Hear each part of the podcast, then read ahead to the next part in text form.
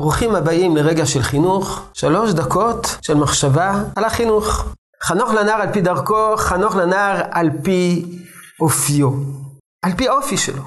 שתי משימות בסיסיות ראשוניות אה, נדרשים ההורים המבקשים לחנך את ילדיהם. המשימה הראשונה זה להציב מטרות חינוכיות, יעדים חינוכיים, לאן הם רוצים להוביל את הילד, את הנער. משימה נוספת זה לזהות ולאפיין את האופי שלו. זו איננה משימה קלה. צריכים לצלול לעומק הנפש שלו ולזהות מהו האופי שלו. הרבה הורים מרמים את עצמם. הם אה, רואים בבן או באופי שלו את מה שהם היו רוצים לראות. הם רואים בו שיקוף של עצמם. אינם מביטים בו בכנות וביושר, כי הם היו רוצים שיהיה אחרת. על מנת להכיר באמת את האופי של הילד ולחנך אותו על פי דרכו, על פי אופיו, נדרשת הרבה הרבה אמיתיות.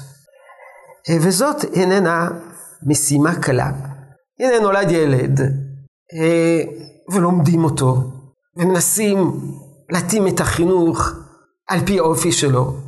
ונולד ילד נוסף, ושוב מתחילה למידה חדשה, לזהות את האופי של הילד הנוסף, ולא להיות מושפע ממה שלמדנו על האופי של הילד הראשון. ישנו ויכוח במערכת החינוך על חינוך הטרוגני. חינוך הטרוגני זה טוב, חינוך הטרוגני זה פחות טוב, זה מצוין, זה לא מצוין. למערכת החינוך יש את הזכות את הפריבילגיה להחליט אם היא רוצה חינוך הטרוגני או לא רוצה. בבית החינוך ההטרוגני נכפה עלינו. בבית יש חינוך הטרוגני. יהי רצון שתשרה הברכה בעבודתנו החינוכית.